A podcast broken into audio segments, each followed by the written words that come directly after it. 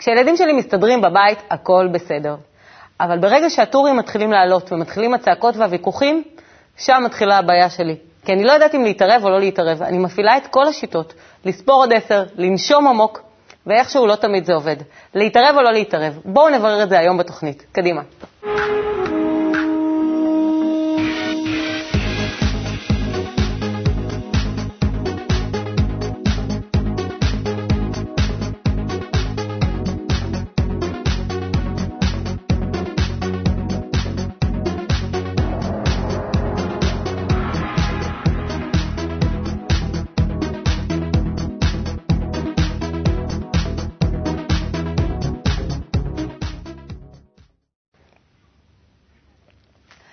איתנו היום באולפן שלומית אבני, מדריכה אישית ומאמנת הורים, גלעד צדמון, ראש תחום חינוך בבית קבלה לעם.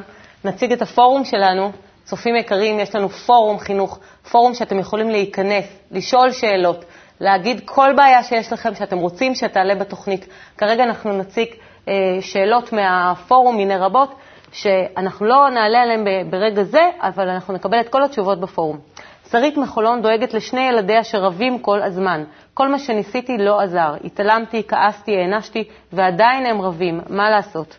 זוג הורים מאזור המרכז מתקשה להתמודד עם בתם בת השמונה. היא לא עוזבת את אחיה בן השבע בשקט. היא מרביצה לו, דוחפת אותו ושואלת את ההורים, למה ילדתם אותו? היא הייתה מעדיפה לחיות בלעדיו. השאלות אה, לא קלות על קשר בין אחים, אבל כנראה שאלה הבעיות אה, בבית. נתחיל איתך, גלעד. קשר בין אחים זה נושא בדרך כלל מורכב שמטריד אה, הרבה מאוד הורים. כן. קודם כל, שאלה מקסימה בפורום, אני חושב שהתשובה בגוף השאלה. הרי כולנו היינו רוצים להיות לבד בעולם, ושכולם ישרתו אותנו. זהו, אני המרכז, וכולם... אתה אומר שזה לא כל כך אכזרי שהיא שאלה למה ילדתם אותו. ממש לא. אני, זה, זה גם לא פעם ראשונה שאני שומע את השאלה הזאת מילדים, וזה טבעי. אני מרכז העולם, מה פתאום הביאו לי פה מתחרה? אבל להורה זה קשה. ועוד מתחרה יותר קטן וחמוד ו- ו- וחסר אונים, שכולם נותנים לו תשומת לב ומטפלים בו. ממש הייתי רוצה שהוא לא יהיה. זה, זה גם ידוע שיש קנאה כזאת, אפילו, אפילו כלבים, אם יש לך כלב ונולד פתאום ילד, הוא יקנא בק... בילד שנולד, צריך לשמור על הילד. אז מכל שכן אצלנו, זה מאוד טבעי. ו, וזה שורש העניין. כי ככל שאנחנו מתפתחים כבני אדם, אנחנו אמורים להיות יותר בעלי יכולת לתקשר עם אחרים, להבין אותם, להבין שהקשר בינינו הוא לא עונש, אלא מתנה שקיבלנו. ואם הילדים היו מבינים שאח בבית זה מתנה, זאת, זאת הזדמנות נהדרת לחלוק, זאת הזדמנות נהדרת לשתף, זאת הזדמנות נהדרת להכיר מערכות יחסים ולהתנסות בהן לקראת היציאה אל החיים החוצה. לא להתייחס לזה כאל טראומה שנולד לו אח. לא, תראי, את, מה שתגידי לו זה לא יעזור. וכאן אולי במהלך התוכנית נדון על זה, איך, איך, איך באמת להפוך את המילים... איך ליצור ביניהם קשר. להפוך את מה שאנחנו אומרים עכשיו כמילים באופן פרקטי ל, ליכולת באמת לאהוב את האח ולשמוח מקיומו. אה, אני באמת ככה מקשיבה לך, אני אומרת, אה, זווית הראייה של הילד שהביאו לו איזה מין כזה דבר מתחרה, כמו שאמרת, היא באמת, אין לחלוק עליה, זה הזווית שלו, וככה הוא רואה, ואולי באמת, ככה הצגת, אמרת, הקושי הזה, מה שהתחלת בהתחלה ואמרת, המקום הזה שאת לא יודעת אפילו מה לעשות, איזה חוסר אונים של ההורה, אז אולי נסתכל... יש רצון גם שהם תמיד יסתדרו ביחד. ולכן אני גם אומרת שכשדיברתי עם גדעון, גלעד, סליחה, אמרת אה, על העניין הזה שזה מאוד מצער את ההורה. ובאמת, אחד מהקש... ממה שמרכיב את הקושי הזה של ההורה לראות את המריבות בין האחים, מעבר לזה שאפשר לראות עוד מעט איך לעשות מזה משהו שהוא אה, עם ערך מוסף ואתגר, זה הרצון של כולנו כהורים שהחיים יהיו נורא בהרמוניה, ובעיקר שתהיה הרמוניה אצל הילדים שלנו, וכשאנחנו לא רואים את זה, אנחנו מגיבים למה שאנחנו לא מקבלים. ואז יש שם איזושהי תגובה, ככה שלפעמים אפילו עושה קושי על קושי. נדבר על זה יותר מאוחר, מה אפשר לעשות. אז כמו תמיד, הרבה פעמים הדברים הם גם בידינו. לא רק, אבל גם בידינו. נחשוב ביחד מה אפשר לעשות. נעבור uh, למשאל uh, הורים, נראה מה יש להורים להגיד על, ה... על הקשר בין האחים. תחזרו אלינו מיד אחרי הקליפ. קשר בין אחים, מה דעתכם על הנושא הזה? חשוב מאוד. אחים, דם זה לא מים. אצלנו אחד הדברים שחשוב מאוד לילדים זה תמיד להיות ביחד ובקשר. זה ממש ככה. אמרת שיש לך שתי ילדים, כיף להם ביחד, מה הם אוהבים לעשות ביחד, מה הם לא עושים ביחד. אנחנו מאוד מנסים לעודד את הקשר בין, בין הבנים. הם שניהם בנים שימצאו כן נקודות שבהם הם יכולים אה, בעצם לתקשר ולשחק במשחקים שמעניינים את שניהם. הרבה עניין של אה, ויתור ועניין של אה, לחנך לסובלנות ביניהם על מנת שלא ישתמשו במילים לא יפות, לא ישתמשו במכות וכולי.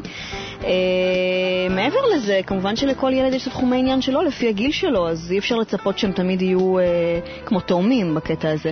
אבל כן רוצים לעודד אותם לבלות זמן משותף. כיף להם ביחד? מאוד, מאוד. לי כיף. אני נהנית לראות כל אחד מהם, ההתפתחות שלהם. מה, מה את עושה כשהם רבים? אני בדרך כלל אה, נותנת גבולות לגבי מה מותר ומה אסור לעשות בזמן מריבה. ואם יש צורך אחר כך לדבר אה, עם אחד מהם ולהגיד שמה שעשית, הצורה שבה נהגת הייתה מאוד לא טובה, אז זה גם מה שנעשה. אם יש ממש, אה, זה לא מגיע כמעט, אבל אם יש ממש מצב שאני חושבת שאני צריכה להתערב ולהפריד ביניהם, אז מפרידים, אבל זה לא קורה הרבה. מה, מה עשו למשל ההורים שלכם כשרבתם? לא, אנחנו הרמנו כאילו בינינו לבין עצמנו, אבל אנחנו תמיד השלמנו, וגם לא יכולנו כל כך אחד בלי השנייה, אז היינו תמיד ביחד. אה, ההורים בדרך כלל אה, היו מתערבים. הם בדרך כלל היו מתערבים, הם בדרך כלל היו מנסים... אה, אני הבכורה, אז הם ניסו בדרך כלל ככה ללמד אותי מוסר, איך אני צריכה להתנהג, מה מותר לעשות, מה אסור לעשות.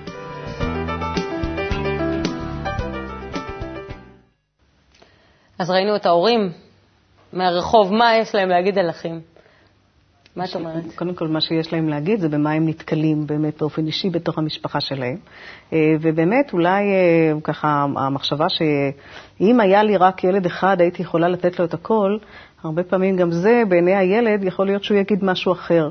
אני רוצה בזאת עוד להדגיש את ההזדמנות שיש כשיש אחים משניים ומעלה, כלומר שיש לך עם מי לעשות את הקשר, באמת לראות את זה שההורה, אם הוא יוכל לראות את הדבר הזה כמתנה שהוא נותן, כהזדמנות, מלכתחילה לא יהיה שם מעורבים, מה שבדרך כלל מעורבים זה רגשות האשם, איך עשיתי לו את זה שהבאתי עוד ילד, ואולי הוא באמת נורא נורא מסכן. כן, אבל את מדברת איתי בעצם על גילאים מאוד קטנים. אני מדברת כבר שיש אה, גילאים, אה, גילי, גיל ההתבגרות, גילאי בית ספר, והם אה, מחפשים מקומות לתחרות, אוקיי, לדברים הרבה יותר קשים שקורים ביניהם. העניין הזה של מחפשים מקום לתחרות, אני אעזוב רגע את התחרות, מחפשים מקום. מחפשים נקודה, אחרי מחפשים מקום. אני חושבת שאין לזה גיל למחפשים מקום. אני חושבת שאם ההורה ישכיל לראות את זה ככזה, ויאפשר בתוך הסירה האחת הזאת, תמיד הרבה פעמים כששואלים אותי איך להתייחס, אני אומרת, תתייחסו כאילו כולם באותה סירה, ועדיין יש לכל אחד את הצבע הייחודי שלו. אבל בסירה הזאת ביחד, ההורה, השדר שלו צריך להיות שאני מצפה ממך שאתה תמצא את הדרך לעשות את הביחד הזה, מכיוון שזה מצב נתון.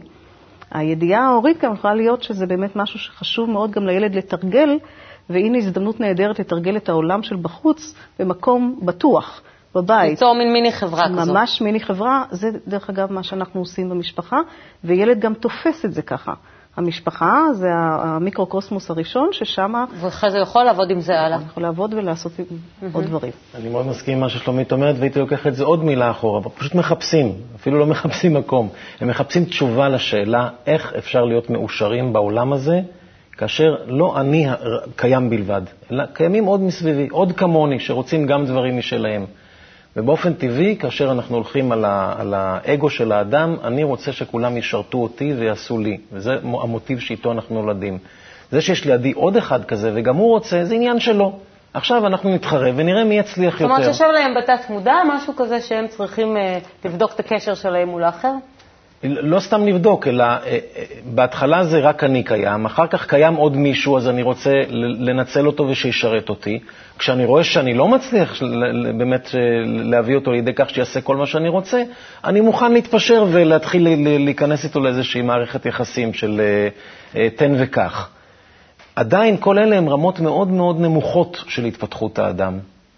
אם ההורים היו משכילים ליצור מערכת כזאת שבה כל אחד מסוגל להבין את הצד השני ומסוגל להבין שהקשר הזה הוא לא עונש, אלא הוא אתגר, הוא מתנה, הוא הזדמנות לחוות משהו שאי אפשר לחוות אותו לבד, והיו בעצמם מתייחסים כך למערכת הזאת שנקראת משפחה, אז גם הילדים היו מבינים את זה.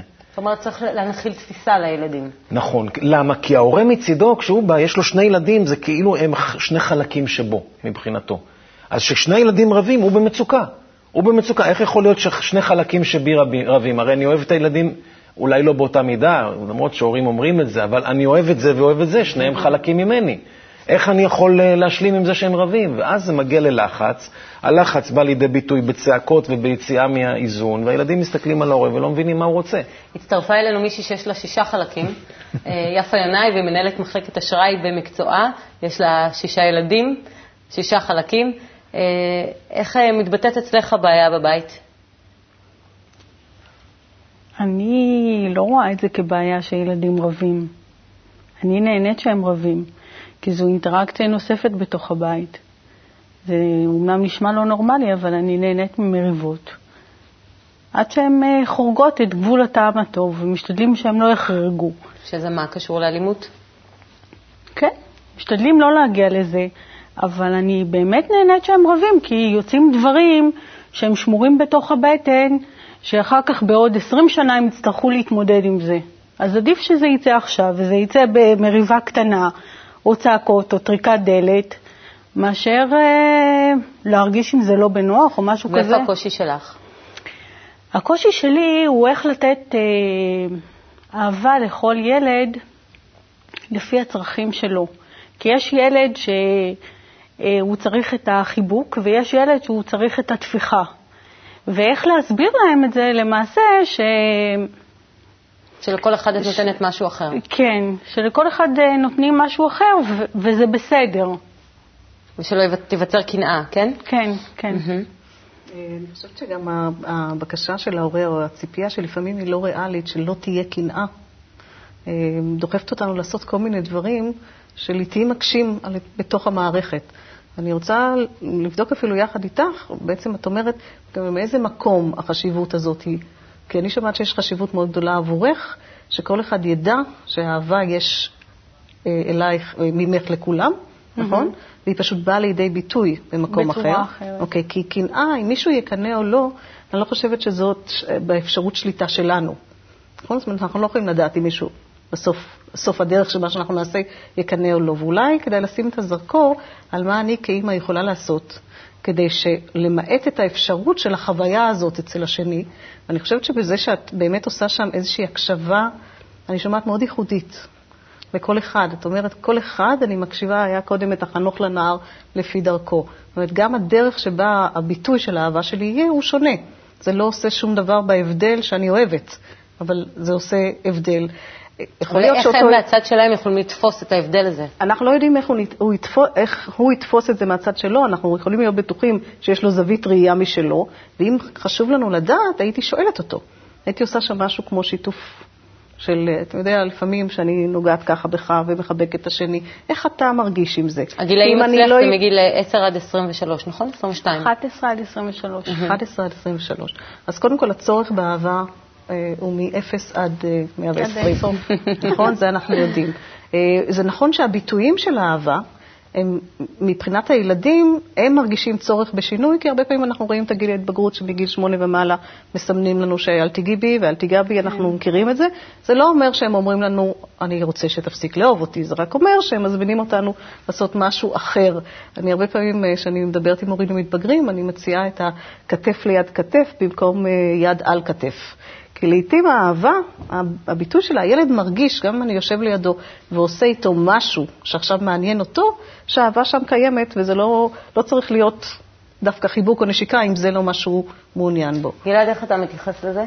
קודם כל מפתיע אותי, שבאמת, אני שומע שיפה ואני מאמין לה, היא נראית אה, באמת, אה, ש, שאומרת את, ה, את הדברים מהלב, שהיא נהנית מזה שהילדים רבים. זה, זה, זה כבר רמה ששווה להגיע אליה, ליהנות מזה שהילדים רבים. אני עוד לא הגעתי אליה. אני מודה שגם אני עוד לא. זה אתגר. כן, אז אתגר באמת. ולגבי השאלה הזאת עם הקנאה, הקנאה היא נחשבת לרגש מאוד נעלה, מאוד גבוה. דווקא בקבלה מאוד מעודדים את ה... לא מעודדים את הקנאה, אלא כאשר יש קנאה, אז זה דבר טוב, כי זה אומר שאני רוצה להתפתח. אני רוצה להיות במקום טוב יותר. הקנאה, אפשר לקחת אותה לכל מיני... יש סוג של קנאה? כן, יש הקנאה הרעה שהלוואי שלשני לא יהיה, כי זה מפריע לי, הוא מראה לי שאפשר להגיע למשהו. ויש את הקנאה הנכונה, שאם אדם מתפתח והוא גדל, אני גם רוצה. אז אני צריך למצוא את דרכי להתפתח ולגדול. אבל קנאה בין אה, אחים ובין, אה, אה, בגלל היחס בין ההורים, זה דבר שבאמת אי אפשר לשלוט עליו.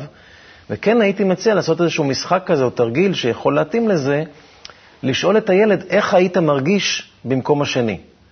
זאת אומרת, אם הייתי עכשיו אה, אה, אה, נמצא במקום שלו ואתה מקנא בו, מרגיש, או, או אני דואגת שאתה לא תקנא לילד השני כמו שאתה, במצב שבו אתה נמצא, אז להיכנס למצב של איך אתה מרגיש כלפיו. איך אתה מרגיש כלפיו. זה. כן, ויש לך שישה ילדים, אז יש פה המון הזדמנות, הזדמנויות לכל מיני משחקים בתוך, ותרגילים בתוך המערכת הזאת. ומזה גם לתת להם איזושהי הבנה של אה, אה, אחריות על זה שאני יודע מה אני מרגיש. את לא יכולה להיות אחראית על מה שהם מרגישים, הם אחראים על מה שהם מרגישים. הם יכולים להבין ולנתח את זה. ואם הם יכולים גם לבטא ולדבר על זה, זה מאוד מאוד ישפר את מערכת היחסים. Mm-hmm. איך את מרגישה עם זה? אה, אני אנסה. אני זה בעצם צורת משחק שאפשר ליישם אותה גם במצב של ריב. זה לאו דווקא במצב של לא איך שאני רואה, לפי מה שיפה אמרה. אבל אני מניסיון, באמת, לא ברגע שרבים כל אחד בעמדה שלו והוא תמיד צודק, אבל אחרי שנגמר הריב, אפשר להגיד, אוקיי, נתת מכה לילד השני, בוא תחשוב עכשיו, אם אתה היית מקבל את המכה הזאת, איך היית מגיב? מה היית עושה? איך היית מתייחס אליו? היית סולח לו, לא היית סולח? סוג של אה, היפוך תפקידים. ואז במין משחק תפקידים כזה, הילדים היו מיד מבינים את הטעות. זה לא אומר שלא יעשו את זה בפעם הבאה, אבל מתוך איזשהו הרגל לעשות ניתוח של המצב לאחר שהוא קורה, יש איזושהי אה, אה, תבונה מצטברת במערכת. קשר בין אחים, בואו נראה מה הילדים חושבים על קשר בין אחים. נצא לקליפ, תחזרו אלינו מיד. כמה אחים יש לך? שני אחים. שתיים. שתי אחים יש לי. יש לי אחות ואח. יש לי שני אחים, אני השלישי. איך אתה מסתדר איתם? אני מסתדר איתם טוב, אני משחק איתם טוב, ולפעמים אנחנו רבים. עם אחותי בסדר, למה? היא רק בת שנה. אבל עם האח שלי אני לא, לא מסתדרת טוב. האמת היא שאנחנו רבים כל יום. אני משחק איתם, אבל לפעמים אני לא מסתדר. לפעמים אנחנו רבים. על מה בעיקר אתם רבים? אנחנו רבים בעיקר על המשחקים ועל המחשב. אה, בעיקר שמישהו מנצח והשני אומר, לא נכון, אתה לא ניצחת. ההורים מתערבים כשאתם רבים? כן. בהתחלה ההורים כן התערבו כל הזמן. ההורים שלנו מתערבים. אתה חושב שזה נכון שהם יתערבו, או שהיית מעדיף שהם לא יתערבו? אה, אני, אני, אני חושב ש, שהם לא יתערבו כדי שאנחנו נבצע את זה לבד. תתערבו ברמה קטנה, למה בכל מקרה צריך לעצור את זה איכשהו ביניהם, אחרת עוד שנייה הם יהרגו אחד את השני. הייתי מעדיף שהם לא יתערבו כדי שיסתדר לבד. מה אתה הכי אוהב לעשות עם האחים שלך? אני הכי אוהב לבנות איתם כאילו דברים כאלו כמו למשל מטוס מהכריות של השפה. אני אוהב אותם לשחק, אני אוהב אותם לעשות הרבה דברים. אז דווקא הם דיברו על להתערב או לא להתערב, מה את חושבת? הם נתנו לנו את הכיוון. אם היינו עושים את זה לפי סטטיסטיקה, הרוב המוחץ לא רוצה שיתערבו להם, לפחות מהקולות שנשמעו בקליפ. אה, ואני חושבת שזאת תבונה מהסוג של אינטליגנציה רגשית. זה ככה גילאים שונים ראינו פה, אבל אפשר לראות את המקום הזה שהם מבינים מה שדיברנו עליו קודם, שזאת הזדמנות ושזו מתנה ושיש שם דברים מאוד טובים. ואם ככה אפשר היה לעשות הקשבה עמוקה למה שהם אמרו, רובם אמרו, אנחנו רבים לפעמים. וקצת אם אני אקח דימוי של הפנס, פעם השתמשתי בו כבר בתוכנית אחרת, של בוא נשים רגע את הפנס על הלפעמים הם לא רבים. ויש שם הרבה להראות, גם שאנחנו יכולים להציג להם ולעודד, וגם שהם יראו איזה דברים טובים יש בתוך היחסים האלה. יש שקט כשהם מסתדרים. יש שקט, אבל יש גם עניין. הילד מספר על עניין, כיף לו, זו הנאה, יש שם למידה, יש שם כל מיני דברים זה מכניס, במקומות זה מכניס סוג של צד שלישי בעצם כשהורה מתערב, לא? קצת שופט זה, יותר. זה חשוב מאוד מה שאמרת, מכיוון שהורה מתערב, בדרך כלל הוא מתערב כדי להפסיק את הסצנה שהוא לא היה עד להתחלתה ולאמצעיתה, הוא בדרך כלל בא בסופה הצורם שהקולות כבר מזמינים אותו לרוץ לחדר, ואז באמת מגיע שם איזשהו צד שופט. אה, שגם אם דיברנו על רגשות קודם, שיכול להיות שאותם ילדים יתקוממו מאוד, כי, כי השופט מחליט מזווית הראייה שלו. אומרים שלילדים אין פוליטיקלי קורקט, בעצם הם משלימים בעצם מאוד מהר. מה אתה חושב על התערבות?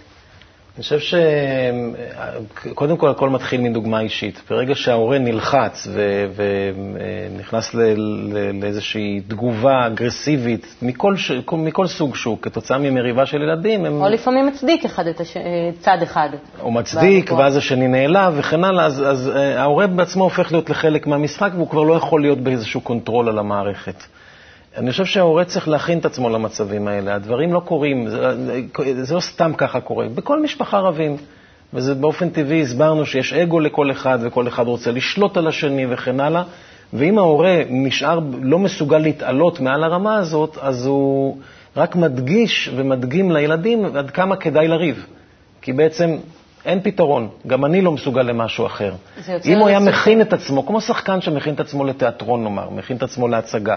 אז לפני שהוא נכנס להצגה, הוא מכין ומתאמן מול המראה כמה וכמה פעמים, ואז ההורה יכול לשבת מול המראה ולשאול את עצמו, לא בזמן המריבה, אלא לפני כן, מה אני אעשה אם עכשיו הילדים שלי צועקים, רבים ומרביצים אחד לשני? לראות את עצמו איך הוא מתנהג, ולבוא עם אותה התנהגות ממש כמשחק. להכין את עצמו. ממש כמשחק, לבוא אל, אל הסיטואציה ולהיכנס לדמות שהוא הכין את עצמו אליה. אז, אחרי שהוא עושה את זה, לספר לילדים על זה, וללמד גם אותם להיות מסוגלים להתבונן על עצמם מהצד, על המשחק. יש בכל אחד מאיתנו את האני הזה, שרוצה להילחם ולא להיוותר ו- ולזכות בניצחון, כמו שהילד הסביר מאוד יפה, של מי, מי אני, אני ניצחתי, לא אני ניצחתי. ומצד שני, יש גם בתוך כל אחד מאיתנו את המתבונן הזה, את היכולת להסתכל על התהליך ולראות, הנה, אני עכשיו בתוך הרצון שלי לנצח. אם הילד היה מסוגל לקחת את, ה, את היכולת הזאת להתבונן בזמן המריבה, המריבה הייתה נראית אחרת לגמרי. אז ללמד אותו, ללמד אותו לעשות את זה. ללמד את עצמנו, לעשות את זה, ואחר כך להסביר לו מה עשינו וללמד אותו לעשות את זה גם. זה הזמן לצאת לטיפים, אז בואו נשמע את הטיפ האחרון רגע לפני שאנחנו מסיימים.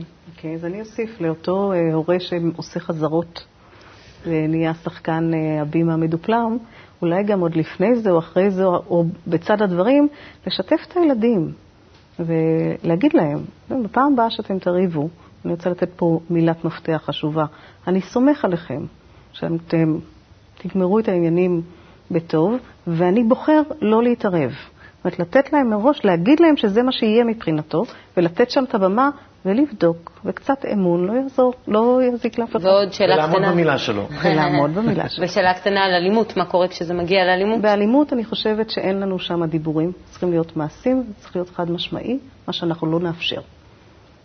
לי יש uh, טיפ משלי. אני משתמשת תמיד בחוק של הבית. אני אומרת, יש חוק בבית הזה, אין אלימות, נקודה. ואז זה יוצר אותי במקום כזה שאני לא מתערבת. נכון, ואני חושבת שאת אומרת, נכון, בעניין הזה, שזה לא את התעצבנת, אלא שיש פה חוק, יש איזשהו רציונל מאחורי זה, וכולם שווים בפני החוק במובן הזה. ומה עושים עם תרמתי גם. מה עושים עם עוברי החוק? מה עושים? אה, אני ממשיכה את העבריינים. מה עושים העבריינים? אני במיני חברה עוד שלי, עוד לא עברתי הלאה. יש פה, יש, זה מורכב, יש הרבה שאלות. האם אלימות מילולית היא לא אלימות? אם מישהו מקלל, פוגע במישהו, אז שם זה עוד לא, רק כשאתה נוגע בו ומרביץ לו. יש פה איזה ש... עם חוק אני מסכים, אני מסכים על הגישה של חוק, אבל מערכת של חוקים. בסטטיסטיקה שלי זה עובד. להבהיר לכולם אם זה ברור מה זה אלימות. מה שם, כן, אוקיי? שכולם ידעו מה זה תחת החוק הזה. כמובן. כן, כי יש אחד שחזק יותר בלשון שלו. שהכוח שווה ביניהם, כמובן. גורם לשני להתפרץ עם הגוף שלו, וזה... והטיפ שלך? הטיפ שלי הוא שבאמת להשתדל עד כמה שאפשר ליישם את זה על עצמנו.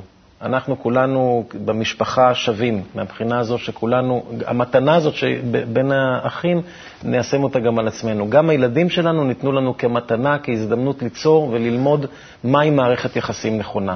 איך להגיע למרות הדעות והרצונות השונים, באמת לאהבה בינינו.